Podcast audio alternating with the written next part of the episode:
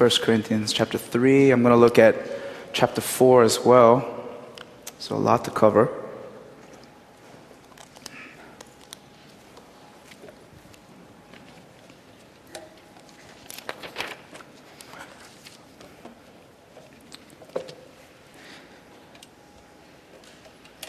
If you can't tell, I got some color on my face. Very happy about that.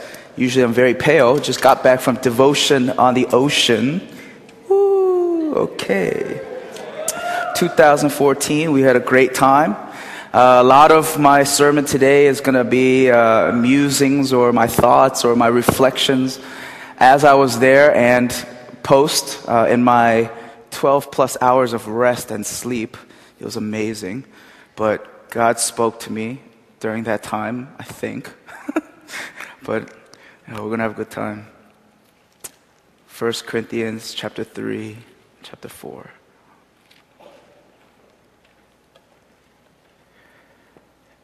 And I'll read this for us if you could follow along. There's also on the screen that will also be uh, the scripture up there as well. Chapter 3, verse 1 says, Brothers, I could not address you as spiritual, but as worldly, mere infants in Christ. I gave you milk, not solid food, for you are not ready, not yet ready for it. Indeed, you are still not ready. You are still worldly. For since there is jealousy and quarreling among you, are you not worldly? Are you not acting like mere men? For when one says, I follow Paul, and another, I follow Apollos, are you not mere men? What, after all, is Apollos and what is Paul? Only servants through whom you came to believe, as the Lord has assigned to each his task. I planted the seed, Apollos watered it, but God made it grow. So neither he who plants nor he who waters is anything, but only God who makes things grow. The man who plants and the man who waters have one purpose, and each will be rewarded according to his own labor. For we are God's fellow workers. You are God's field, God's building. Verse 10. By the grace God has given me, I laid a foundation as an expert builder, and someone else is building on it. But each one should be careful how he builds. For no one can lay any foundation other than the one already laid, which is Jesus Christ. If any man builds on this foundation using gold, silver, costly stones, wood, hay, or straw, his work will be shown for what it is, because the day will bring it to light. It will be revealed with fire, and the fire will test the quality of each man's work. If what he has built survives, he will receive his reward. If it is burned up, he will suffer loss. He himself will be saved, but only as one escaping through the flames. Don't you know that you yourselves are God's temple and that God's Spirit lives in you? If anyone destroys God's temple, God will destroy him, for God's temple is sacred and you are that temple. Let me jump to chapter 4, verse 1. So that men ought to regard us as servants of Christ and as those entrusted with the secret things of God. Now it is required that those who have been given a trust must prove faithful. I care very little if I am judged by you or by human court indeed. I do not even judge myself. My conscience is clear, but that does not make me innocent. It is the Lord who judges me. Therefore, judge nothing before the appointed time. Wait till the Lord comes. He will bring to light what is hidden in darkness and will expose the motives of men's heart. And at that time, each will receive his praise from God. Let me jump to verse 14. I am not writing this to shame you, but to warn you as my dear children. Even though you have 10,000 guardians in Christ, you do not have many fathers. For in Christ Jesus, I became your father through the gospel. Therefore, I urge you to Im- imitate me. For this reason, I am sending to you Timothy, my son, whom I love, who's faithful in the Lord. He will remind you of my way of life in Christ Jesus, which agrees with what I teach everywhere in every church. Verse 18. Some of you have become arrogant as if I were not coming to you, but I will come to you very soon, if the Lord is willing. And then I will find out not only how these arrogant people are talking, but what power they have. For the kingdom of God is not a matter of talk, but of power. What do you prefer? Shall I come to you with a whip or in love and with a gentle spirit? Let me pray for us. Father in heaven, we thank you for your word. We pray, oh God, right now in the name of Jesus, as I read this scripture, that it will begin to mold and shape and cut deep into hearts right now. We pray, O oh God, that the words spoken would be your very own. We pray, Holy Spirit, that you would be woven into the words that I say, will be woven into the scripture that is spoken of, will be woven into our prayers, that Holy Spirit, that your power will be revealed. Father, we thank you for uh, this community. We thank you, God, that you brought everybody here from different backgrounds, families, ethnicities, cultures, Lord God, to really make up the body of Christ to, for you and you alone to be glorified. So I pray, if anything else, Lord, be glorified today, be exalted, be honored. We love you, we thank you. And in Jesus' name we pray. Amen. And I'm going to be talking once again about my favorite topic, community. And it's not going to be just the same about like, hey, we need to get together as a community of Christ and, and love each other and, and be the example. Um, and a lot of people, you know, uh, what, what kind of uh, shocks me is a lot of people when they hear me talk about community. Yes, uh, two days ago, um, my friend Danny he spoke at uh, the last night of our devotion on the ocean. And he mentioned, you know, what is one thing that Kyung always talks about? It's like community. Ha ha ha ha. He, he butchers that word like it's nothing. Ha ha ha. And I was like, oh my God, that's so true. But what I realized for a lot of people who, when I mention or think of community, we think of like neighborhoods, right? We think of neighborhoods. Everybody has their own house, two, to- two car garage, or if you live in a townhome, you're surrounded like in a little cul-de-sac or what have you. But uh, we think of community oftentimes in the framework of neighborhoods, but that's not what I see in the Bible. I see in the Bible community, if, in accordance to God, in accordance to Scripture, uh, He talks about it more like family right? We talk, there's imagery like we've, you and I who've come under the, the lordship and the fatherhood of God and, and of Jesus Christ as our Lord and Savior, we've been what? Adopted as sons and daughters, brought into the spiritual heavenly inheritance that is given to us because we've been what? Adopted as sons and daughters, not as co-neighbors or co-inhabitors of the church or some community, but adopted as sons and daughters, part of, part of the spiritual family, to be one as God, the triune God, is one. That's the understanding of community that I have. It's not neighborhoods. Right? It's not individual homes, it's not different ethnicities, it's not different cultures, but it's a family of God because of our different backgrounds. Does that make sense? We are a family of God. We can say that God is glorified in our unity, not despite of our differences, but because of. And that's the power of Christ. That's the power that unifies us because regardless of our background, we are still united under the banner of Jesus Christ. Not despite our differences, but because. And that's where the Spirit of God really does His work in communities of, of faith.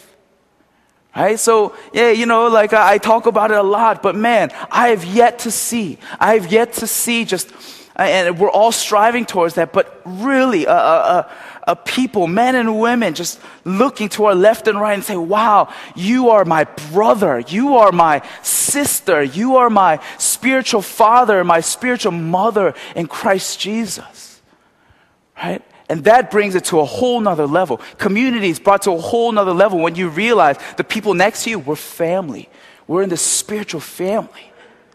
And I hope to kind of lay uh, the groundwork of, of everything. Pastor Mark last week, he, he, talk, he talk, talked about, he, he talked about uh, this idea that faith, right? Faith that endures right? He, he mentioned 1 Peter 1, where in all trials and sufferings that is just bombarded into you, but remember something, your faith is going to be proven genuine when you come out of those sufferings, when you come out of those hard times. And, and I don't like to mention this often, but you know, in light of recent occurrences at our church, we've been, God brought us through these trials and sufferings. But how do we deal with that further?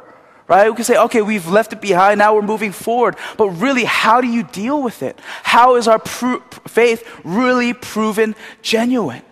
Right? We overcome those sufferings together. But after that, after we realize, okay, now we have this really this beautiful road or maybe this empty canvas in front of us that, that God desires to paint and God desires to orchestrate in terms of our life as a church. But how do we do that? Okay, maybe some of us, our faith has been proven genuine. Great. But what's the next step? And I would argue today, just to follow along with what Pastor Mark said last week, the way that our faith is proven genuine, the context in which our faith is proven genuine is together within our community, right? How we view one another, how we establish our foundation in Christ and Christ alone, right? And I love going to retreats. I love um, uh, I don't like planning them. It's very tiring.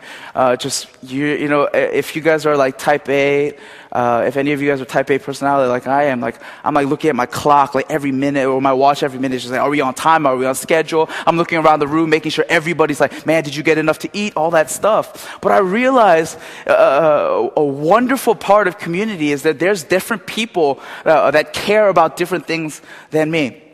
One example, and hopefully she doesn't hurt me for this, but Michelle, she's kind of like this mother over us, right? And, uh, and she cooked and cleaned for us, and Minje and the girls were just so, so helpful and just wonderful.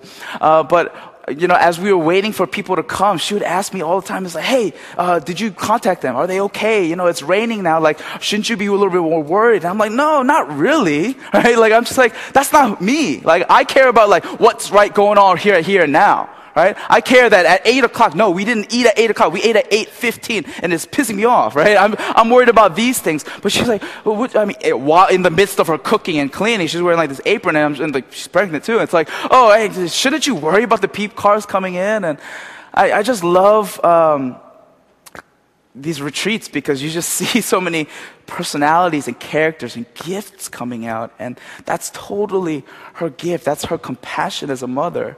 And I realized, man, I'm not like that. I don't care. I just want them to come here by eight o'clock, right? Um, just really cool. I'm sorry. It's, it's funny. And, uh, and I mentioned this diversity, right? These differences that really make us into one uh, body and one community. And that's one small example. And another example that we experienced during our last night of ministry time, we knew that a sister, she just wanted, you could just sense just in the room that she just desperately wanted community, right? You just know, like in your most vulnerable times, it's like, oh God, I just want somebody to be there. You know what I mean? You guys ever felt that way, or is that just me? It's like in your most vulnerable and open and just honest times, you just want somebody to be there with you. Whether it's just to sit alongside of you or just to put their arms around you, desperately want that. No matter who you are, no matter what big of a gangster front that you give, guys, women, women and, and men alike, we, we uh, desperately desire just for that connection, that spiritual connection that says, I may not understand you fully, but I'm here, right? And that's what the community of believers is. And we were praying, and, and, and Danny had finished the sermon, and we're just kind of going into a time of worship, and she starts crying. And I'm just like, oh my gosh, like, this, this is potential for the, uh, like the community to act, right? To really go forward and really be the hands and feet of, of Jesus. And, and lo and behold, after we sang for a little bit, I open my eyes and there's just these people surrounding her, right? And it's like, I could tell, and I, and I am pretty well in tune with the people's, these people's lives. It's like these people are very different. They, they enjoy very different things. They process life very differently. They have different groups of friends. And I saw these people surrounding her, very, very different. And they were just laying hands on her and just praying for her. And I realized, man, the, the connection that we have with Christ Jesus, or the potential connection that we can have with Christ Jesus, it trumps any interest. It trumps any physical experience. It trumps any life experience that we, that we know of man, this connection that they have when they decided, decided as, as brothers and sisters uh, in Christ to go over to her. It's like, I don't know you, I don't know anything about you, but here I am. That was so, so beautiful.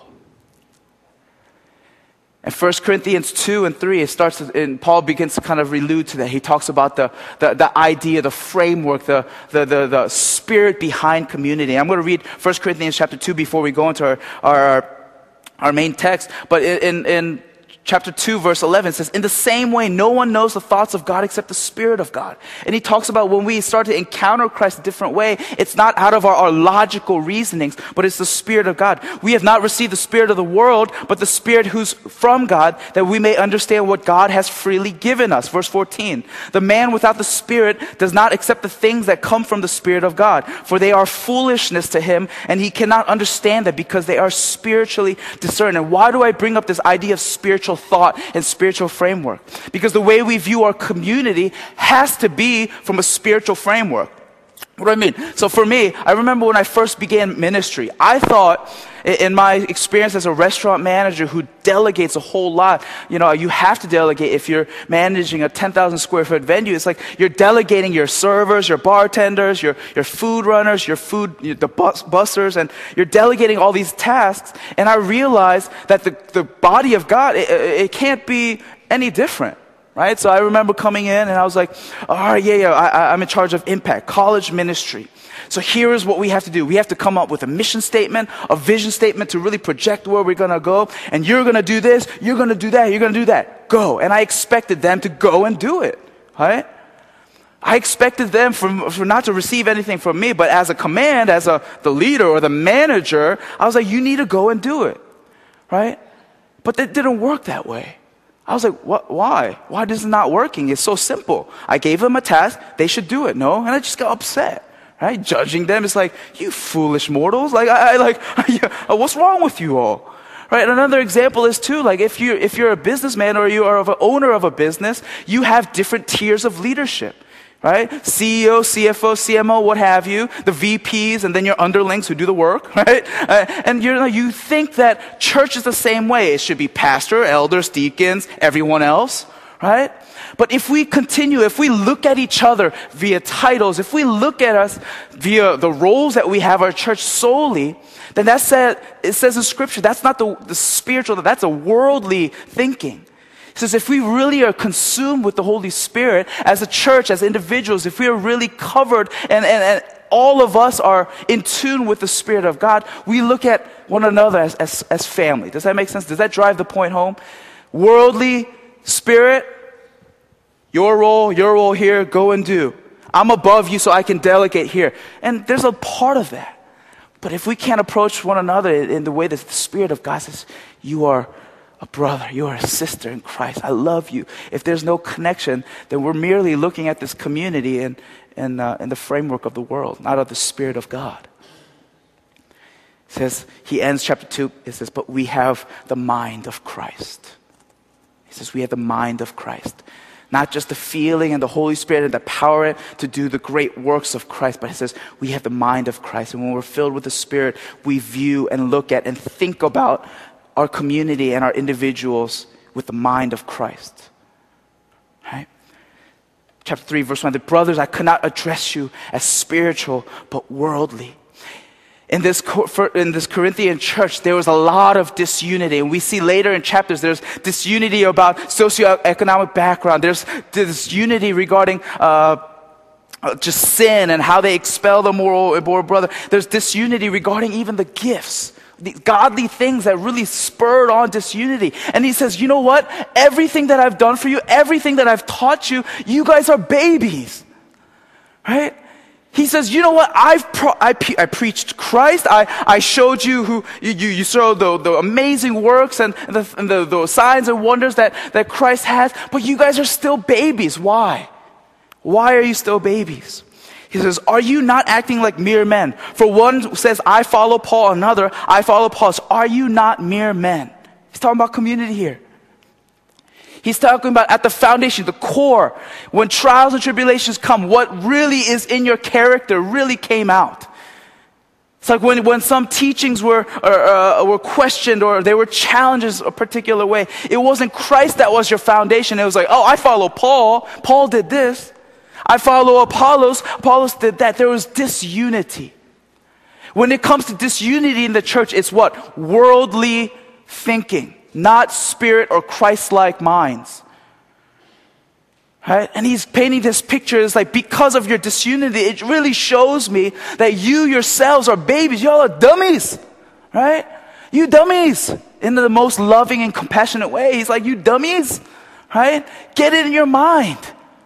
You love and you preach Christ, you teach Christ, you show all these things, you do all these great activities, but still you don't get in your mind that what Christ, at the end of the day, the reason why he, he died for you is that people who will follow Apollos, people who follow Paul, can come under one banner and say, We follow and are founded in Christ Jesus. We see a lot of that in Christianity today. We see so many things. And I don't know if you guys have heard. Um, uh, uh, what's that? Strange Fire, or was that called Strange Fire Conference? By, uh, by a really well known, wise, intelligent man of God. Right? I read his uh, commentaries, I, I read, and, and, he comes up with this strange fire conference, and I'm sure there's a lot of other things, but at the root of it, to show that biblically, the gifts of the Spirit, all these, you know, charismatic, liberal Christians is not godly. And they would say he, he would even go as far as it's heresy, maybe, you know? Like he, he went there, right? And in my mind, I view that, and you know, I'm sure he has his reasons. I'm sure in some way, shape, or form, God spoke to him. It's like, in my mind, it's like, man, how, what, what would Paul say to you right now in light of 1 Corinthians 3? What would Paul say to you? How is that loving? How does that bring unity within the church? You and somebody, uh, I mean, hopefully he, does, he, he won't re- watch this on, uh, on the internet, but, but it's like, I mean, like, um, explain to me, help me understand this unity, right? How does that bring about unity within the church? It says, you are a mere man, or your merely worldly thinking is so evident. You're not filled with the Spirit of God. And I'm not talking up to him, I'm just generally speaking. Right? He says, What after all is Apollos? What is Paul? Only servants through whom you came to believe. Paul says, I planted the seed, Apollos watered it, so, but God made it grow. Friends, if we are able to look at one another across these aisles, across these seats, right? And say, wow, you are truly a brother sister in Christ of mine. That we're able to see that every single one of us, no matter how gifted in our eyes or how talented we are in our eyes, every single one has a purpose.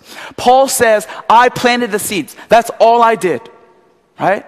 And, and, if I can interpret that, it's, it's, it's, open to interpretation, but he planted the seeds of gospel. He planted some, uh, uh, some roots. He developed some leaders and he left in his different missionary journeys. And it says Apollos was the one to really disciple them, to share life with them. And he says everybody has a purpose. Romans 12 talks about the spiritual gifts as well. He says, by the grace appointed to you, use your gifts by the grace appointed to God from heaven to you as a part of this body, it says, use your gifts. What does that mean? It says, you don't deserve that position. You don't deserve that role. Right? Whether it's just as, as big as like preaching and leading worship, or if it's as simple as giving out, you know, just humbly like saying, hello, hello, hello, welcome to our church. He says, by the grace given to you, that's, that's your role, that's your purpose. That's a God ordained calling for you. And they, it might not seem that big of a deal, but it says, by the grace appointed from heaven on above, because of Christ's death and resurrection, you are serving and you're fulfilling a greater purpose in the context of the wider body. Right? I'm fulfilling a purpose, right? I'm fulfilling a purpose. Minje, who led worship for us, uh, uh he's fulfilling a purpose by the grace appointed to Him, to us. Right?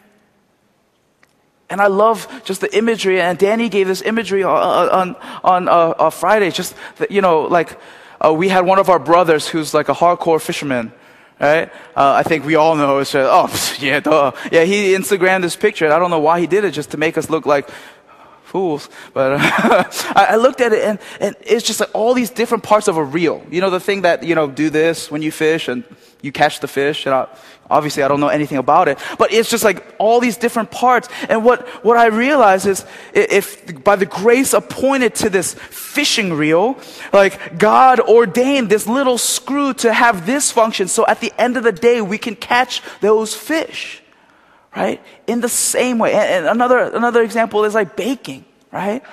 Bake, I hate baking.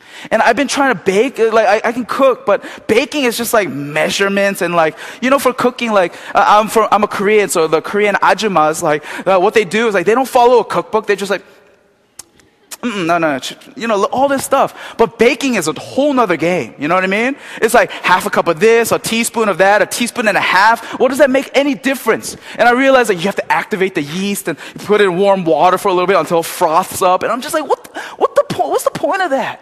But your bread will not be the same without this little yeast.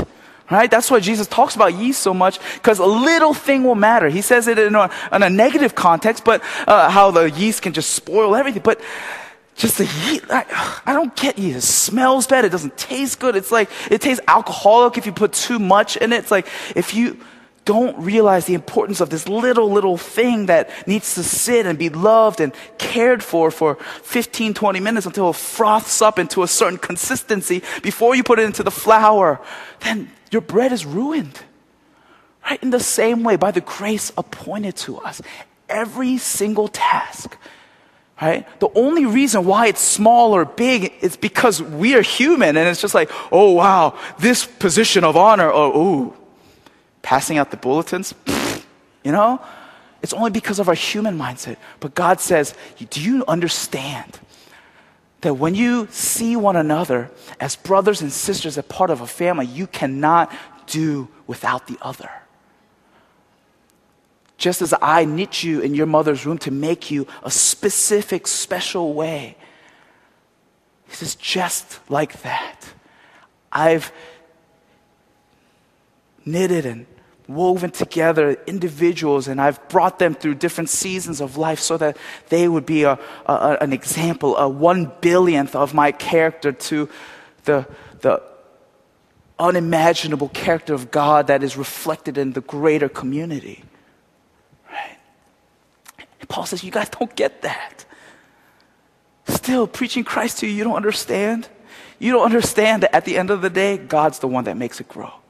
God's the one that makes our church grow. God's the one that spiritually increases our spiritual aptitude or wisdom, right? He is the one that does that. But we all play a part in it.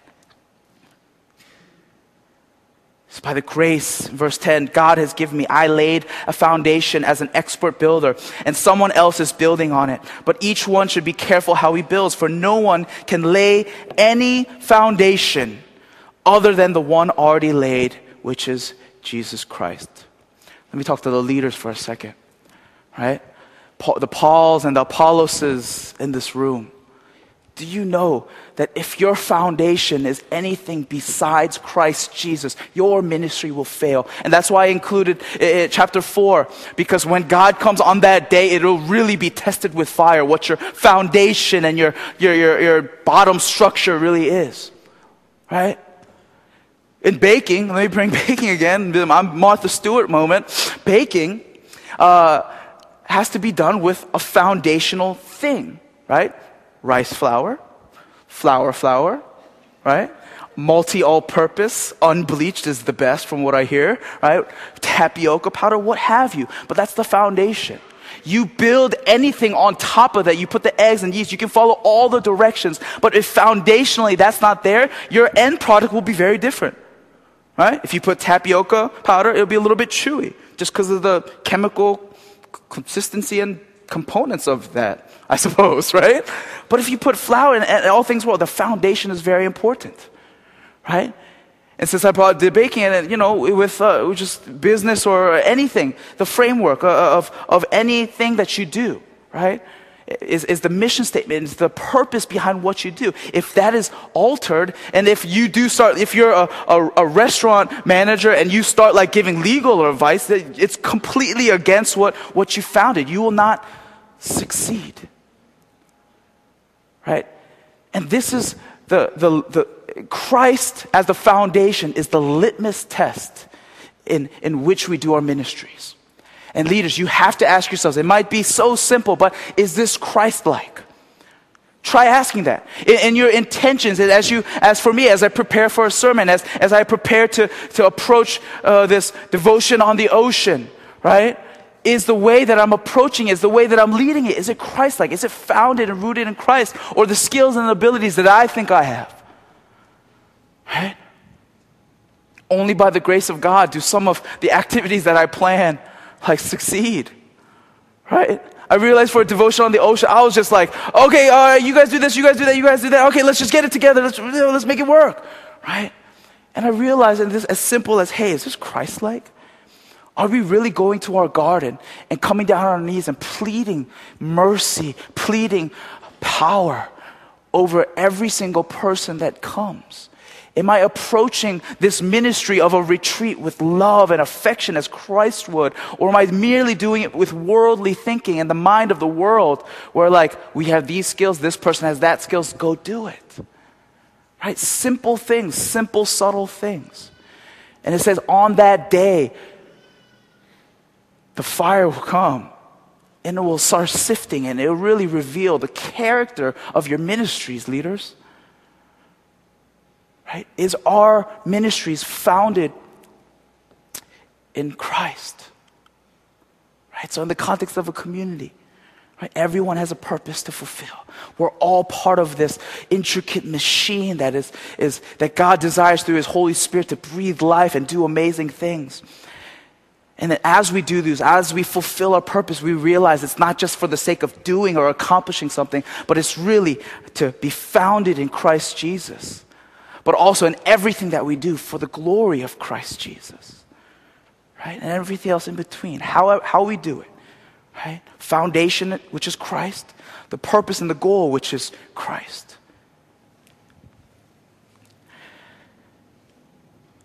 Verse 16 says, Don't you know that you yourselves are God's temple and that God's Spirit lives in you? If anyone destroys God's temple, God will destroy him, for God's temple is sacred, and you are that temple. And you know, obviously, with the Second Corinthians or First Corinthians two, he talks about being filled with the Spirit, like-mindedness of Christ, right? Being filled and consumed with the Spirit, so that even in your thinking, you start to begin to think like Christ. But it says here that you are God's temple. And guess what? When he says that, that God's Spirit lives in you, if anyone destroys God's temple, what is he saying? Even though you're filled with the Holy Spirit, you can still destroy it. You can still destroy the body of God if you're not careful. Right? We can be consumed with the Spirit. We can fill with the Holy Ghost all we want, and like you know, have all these praises all this time. But if you're not constantly being rooted and established and, and, and uh, breathed into by the Holy Spirit through scripture and prayer and community, it says, man, there's possibility here that God's temple could be destroyed. Right? And this is one small example of, of what I mean by that. If we, if we all kind of are reading this scripture correctly, would you guys all, is it fair to assume that being like minded and, and filled with the Spirit of God is one of the greatest things that we can do when we're consumed by that is loving others? Would you all agree with that? Love God, love others, two greatest commandments. Can we all agree to that? Amen? Right? How many of you guys have ever heard this statement? I can love him, but I don't need to like him. No? I, I can love this person, but that don't mean I have to like him. I've said that probably every day that I've done ministry, right? And I realize more and more that that is a lie from the pit of hell. What do I mean? Christ looking at you, looking at us as his church as individuals, what would happen if he says, You know what, Noah? I love you so much. I died for you. But that don't mean I have to like you, boy right? Like, I don't have to enjoy my time with you. I don't have to sit here while you're weeping and crying and telling me all this stuff about your life. I don't have to like you. We would not be who we are.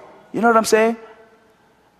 And Tim Keller, he was writing this story, and I love reading his stuff. Uh, he was writing this story about how, you know, he was one of the, the people in his congregation, it's huge congregation, by the way, asked uh, for him and his wife to come visit them. And that was exactly his mentality. That's my job. Like, I, I gotta love on this guy, right? And he also wrote clearly, but I did not like him, right? He, we our, our personalities butted heads and everything about him was not cool to me, right? But he says, okay, as a man of God, as my preacher, I got to do my job and, and, and just love him to the best of my ability, preach to him and comfort him, counsel him. And he says, him and his, his uh, wife started to minister to them. And he says, it was so strange because eventually, right, with the discipline of love that we're called to give out as, as believers, he says, as I continued to meet with him and love him out of discipline and, you know, part of obligation, he says he started to enjoy him. Right? The outcome was just enjoying him. Right? And friends, we can look at these communities, we can look at Timothy, Impact, Focus, and, and the uh, Destiny, and our oikos and all that as just as that. As a leader, it's like, I, I love you, I'm called to love you, but that don't mean I like you. Guess what? All that means is you just haven't spent time with them, and you haven't allowed Christ to really do his work in you. Right? And the people of God, in the community of God, if the church of God continues to view one another in just a, a, an object of, of a, a goal or, or just a, a thing, right? Like, hey, you neighbor, you got to do this and this to just fix what you're up. If we view each other as just an obligatory love, right, and stop it there and there's no enjoyment, there's no true fellowship as we see in Scripture. He says, Man, the temple of God can be destroyed, it'll dissipate. Right? Devotion on the ocean, prime example, right? These guys, you know, like I said, like, oh, I'm all about schedules. I'm all about, man, man, it's like they're playing in the pool, like splashing each other like little five year olds. And I'm just like, dude, it's dinner time. Don't you guys understand? right? They come and just, they're all trudging and all wet. I was like, I knew this was going to happen. They're all wet and they're like all sandy and like people have to sweep the sand after them. It's like, come on. Like, I, I don't enjoy you at all right now. But I caught myself and I was real, I realized, man, that's not Christ-like. I, I, I, I don't know if you guys at Devotion on the Ocean just saw me sat in the sofa. Just I just had to ooh sigh, you know, like ooh sand. It's great, great. God's love is greater than sand. It's greater than dis, disappointment. You know, I, I had to do this woo saw moment, and I'm just like, all right, I can love them all they want. I can do my obligation as a pastor to love them. It's like, oh, I love him. I want you to grow in holiness. I realized when I just prayed, it took a moment. I really needed to take a moment. I just like, oh, all right, let's enjoy. You know, like it was one of those just like God, just like, okay, thank you. Thank you for loving them. But guess what? Christ loves, likes, enjoys just to spend time with us.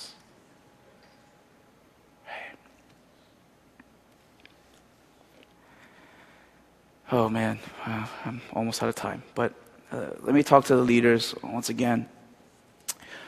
Um, leaders, when we look at our church and we see there's just the, the framework of community, you know, everybody has a purpose. And what our role is to kind of spur that on and to breathe life into that, to really for people to uh, uh, discover their purpose in the context of this community. Right? Also, it's, it's for us as a, as, as a leader to, in wisdom and discernment, to, to re- make them realize, make the people that we're raising up to uh, have the foundation and the purpose and the end goal of Christ. We have to, in our wisdom and discernment, we have to check that. We have to make sure, hey, oikos leader, are you doing it just because we asked you, or is it really rooted and established in the love of Christ for the glory of Christ? Right? We have to do that as a leader, if you've approached hard times, if you've approached and, and, encountered criticism, as a leader, if people are against you sometimes, as a leader, if you've gone through these times where you really doubt your calling, you know what Paul would say? Good job. Good job. Because when it works, when it comes, when it involves people ministry, when we're ministering to people who are also uniquely and specially created by our Creator God, we can't do everything for them. We realize that. And you know what's going on in your mind when you realize this, these, these trials and these, these sufferings, if you will, of, as a leader? You know what God is doing to you? He's allowing you to experience this so that you would relinquish control to His Holy Spirit. Guess what, leaders? We can't fix everyone. Leaders, we can't love everyone that, that, that needs to be loved in that special, particular way. Leaders, we have to, have to. And, and Pastor Neil does an amazing job of, of pointing this. We have to, have to point them to Jesus Christ as their only good shepherd. Right? And these leaders, they were doing just that. They were saying, it's, it's me, it's about me. It's Apollos, uh, Paul, uh, Apollos, Paul, Apollos. But, but, but Paul says, You think my role, you think who I am is all that great? I'm suffering here. I'm suffering here. It's as if the end all and the be all of your ministry is you, yourself, and I, then you're doing a terrible job. You'll realize more and more, uh, time and time again, that it is not in your efforts. It is not your ministry. It is not your calling, but God's and God's alone. You know, you think some of the pastors and elders here can maintain their sanity if, if we thought it was all about us? It's like, ooh, you know, like I, I gotta, you know, preach the best sermon. I gotta lead the wor- best worship. I gotta lead the best small group and, and plan the best activities. No. We would die and crumble in your criticism. But leaders, your role and the best way for you to really relinquish control is for God to let you, allow you to experience this. And, you know, chapter four is so amazing. He talks about how, oh man, it says, he goes in verse nine, it seems to me that God has put us apostles on display. Uh, you have, we have made, we have been made a spectacle. We are fools. We are weak. You are honored. We are dishonored. We go hungry and thirsty, but you are just rich. And he paints this picture and it says, you know what? It's good. It's good. God is laying a foundation for you. He's releasing these things, what you think was under your control, to be not in your control. In verse 14, and as the worship team comes up, I want to spend some time in this. It says, I am not writing this to shame you, but to warn you as my dear children even though you have 10,000 guardians in Christ, you do not have many fathers. For in Christ Jesus, I became your father through the gospel. Let me talk about this for a second. I was, uh, I don't know what it means to be a father, clearly. Um, but I was sitting in my bedroom at, at Devotion on the Ocean prepping. And David, oh, one of the other pastors, he sits, and I thought he was going to do work, but then like the whole the Skype little comes up, and I'm like, oh my gosh, what is he doing? I need to prep for sermon. And then I hear, I'm doing the appa, right? I'm just like, oh, Jesus. I was like, oh my gosh, this is not good. Um, and there, and you know, he's just doing this cutesy talk. It's like, hi, Josiah do you love me? I, Appa loves you. What are you doing? You know, like, I'm just, oh, give me a break, man. Let me just, let me prep for my sermon. Do that cutesy stuff later, right? But I realized, man, I realized, and I started kind of, I, I teared up a little bit thinking about this. I realized there's nothing, like, when it comes to being a father? There's no greater joy seeing your son or your daughter succeed. There's no greater joy in life when seeing them just joyous and happy and blah, you know? Like I went to a toll last week, and you know, like uh, you know, every toll that I've been to, you know, that we, in Korean culture we have this toljabi, like the, the future telling little fortune telling thing that we Koreans love to do. It's like if you grab this volleyball, you're gonna be an athlete. If you grab this calculator, you're gonna be an engineer. All that stuff.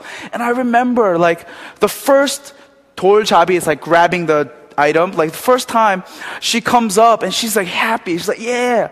Somebody picks her up to bring her back and she's weeping. She's like, yeah, she's walking. And I remember this so clearly. I forgot if it was the mom or the dad, but they just picked her up and she just like, I was like, dang, that's the power of, of a mother or of a father. Right?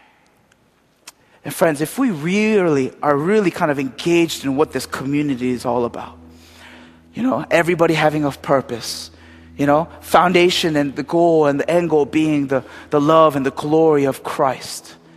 If we realize that we are temples of the God and we are called to love and enjoy one another in true fellowship, that we ourselves would be encouraged and challenged to pursue and become more like God, like one another. Leaders, Do you know one of your greatest roles, the best thing that you can do, whether it's official title or an unofficial title, is to be a spiritual mother or father? What do I mean?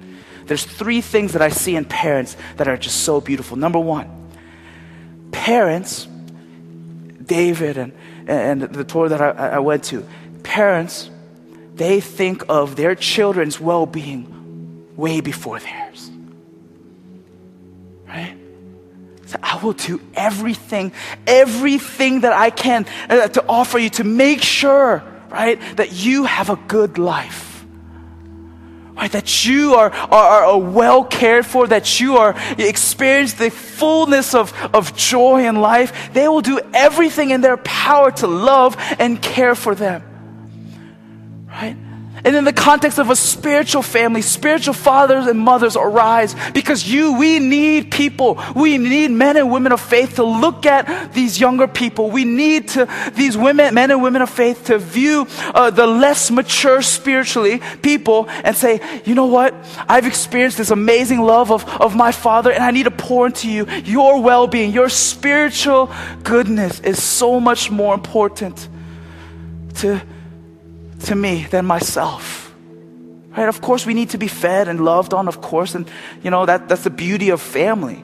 Because mothers and fathers, you guys have spiritual grandmothers and grandfathers that hopefully have poured into you and them, great great grandmothers and grandfathers. But one thing, your well being, more important than me. Leaders, do we have that view to the people that we lead? Or do you often find yourselves, I gotta, I gotta you know, I'm all about rest and whatever, but man, if we have that mindset of, man, these are my spiritual children, and if we can do that for our own biological children, how much more? In this family of God with Christ's power in you, can we look beyond our needs and just love on them? Right? Their needs before ours. Number two, and this is one of the hardest parts about being a leader how many of you parents out there saw your kids crying genuinely because they were hurt or sick or something and was like, you know? None of you. Right, dude, they, they created like a, a snot remover thing just because, like, I'm pretty sure as a mother or father, it's like when you see your, your kids like, like gasping for breath, like it kind of kills you. But they invented this thing where you can like suck it out and you don't have to like eat it, but it's just like, it's amazing. But one of the scariest and most beautiful parts of being a leader in the church, into this community that we're trying to establish, is that you have to make yourself vulnerable to people's needs, people's ups and downs. And that's the hardest thing, right? Because as a parent, we look upon our kids and when they're suffering, it hurts us right? When they're doing well and an amazing job, it's just there's so much joy. It's like, yeah, good job. It's like their joy, their their uh, their pains become our joys and our pains. And guess what? That's exactly what Christ did for us. It's just to be a spiritual mother or father, you have to open yourself up and be vulnerable. And that's the scary and hardest thing. And the last thing, and among so many others, says, Therefore, I urge you to imitate me, verse 16. And this is a spiritual checklist. It's like, man, are you guys worthy of imitation? Are you guys exuding the love of Christ wherever you go? In the times when nobody else sees you, are you loving on God and God alone, or are you pursuing other things? Right? Paul says, as a father, he says, imitate me. He says, imitate because I preach and I act what I preach. Right? I live out my preaching. Older people, take a look at this side real quick. These younger people. Don't look at me. I see y'all still looking at me. Look at these older, younger people. Younger people, look at the older people. What is the relationship here? Are we just neighbors? You know, and as, as, as small group leaders, hey, Go fix your fence. It makes my neighborhood look ugly, right? Or hey man, your car is really messed up, man. Why don't you get a new one so like our road can look nice? You know, I'm trying to get that HOA Best Curb Award. You know, like what's our mindset, or is it man, family? How are you doing? Well-being, community.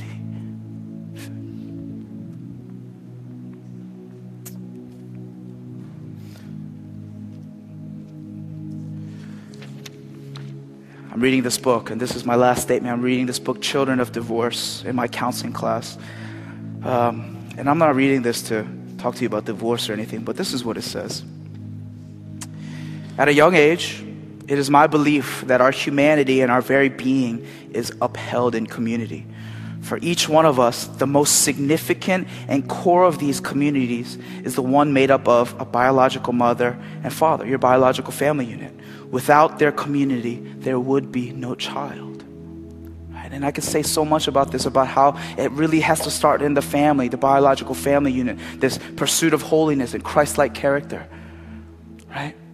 But if this is the case, and this is a Christian book, and what he's alluding to, that this Christian community filled with sons and daughters and mothers and fathers, right? We are defined by one another. Right? It's different. Identity is different. Identity as a son or, or, a child of God is different. But when it comes to our interactions and the way that we, we interact with one another, it says in Scripture, and it also says in, in different theologians and, and, and, and uh, psychologists, they say communities, they really define, break, or uplift who a child or who anybody become. That's crazy. If we have, as a church, as individuals that make up a community can do that, that's an amazing privilege, but a scary, scary responsibility. But we do it with the power of Christ. When things seem like they don't, they're not going right, we say we, we need to be rooted and established and founded in Christ Jesus as our foundation and our foundation alone. Amen? Amen. Father in heaven, we thank you, God, that man, we could experience you in so many ways. We can listen to sermons, we can listen to amazing worship sets, we can go to amazing conferences.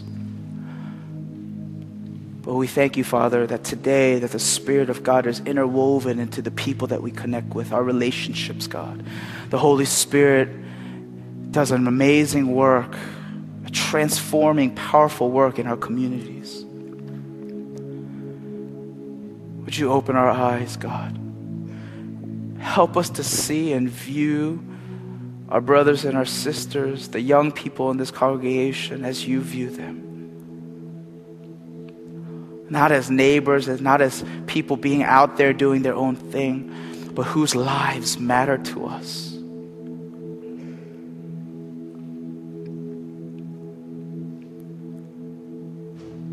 Father, in our worship be glorified. In our praises be exalted and lifted high. Lord, we desire as a community, as a body, as a family, spiritual family, to exude Christ wherever we go. We love you. We thank you. And in Jesus' name we pray. Amen. Let's all rise and